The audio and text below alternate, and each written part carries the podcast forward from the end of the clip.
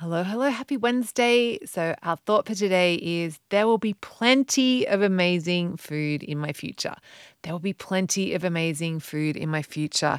And this thought is so important or so helpful for getting you into that feeling of food abundance.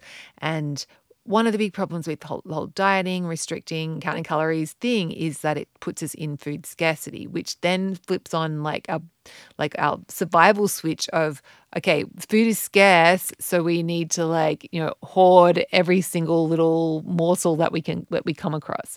Whereas when we are in the food abundant mindset, when we're not in scarcity, then we're able to it's so much easier to listen to our tummies and to eat a reasonable amount, and it's so much easier to have one scoop of ice cream without having wanting to eat the whole tub.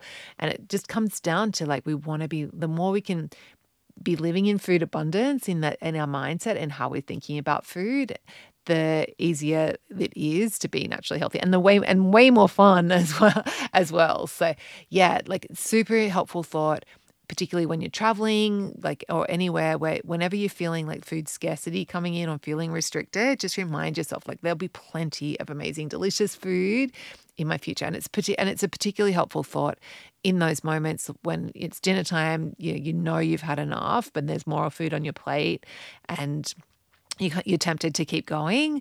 Just reminding us, because it's so good, just reminding yourself, yeah, this is good, but there's going to be so much more good food. It's we're not going to miss out. And that's really a really, really super, super helpful thought that I still use all the time. Okay, have a beautiful Wednesday. Just remembering there will be plenty of amazing food in my future. Aren't I lucky? Okay.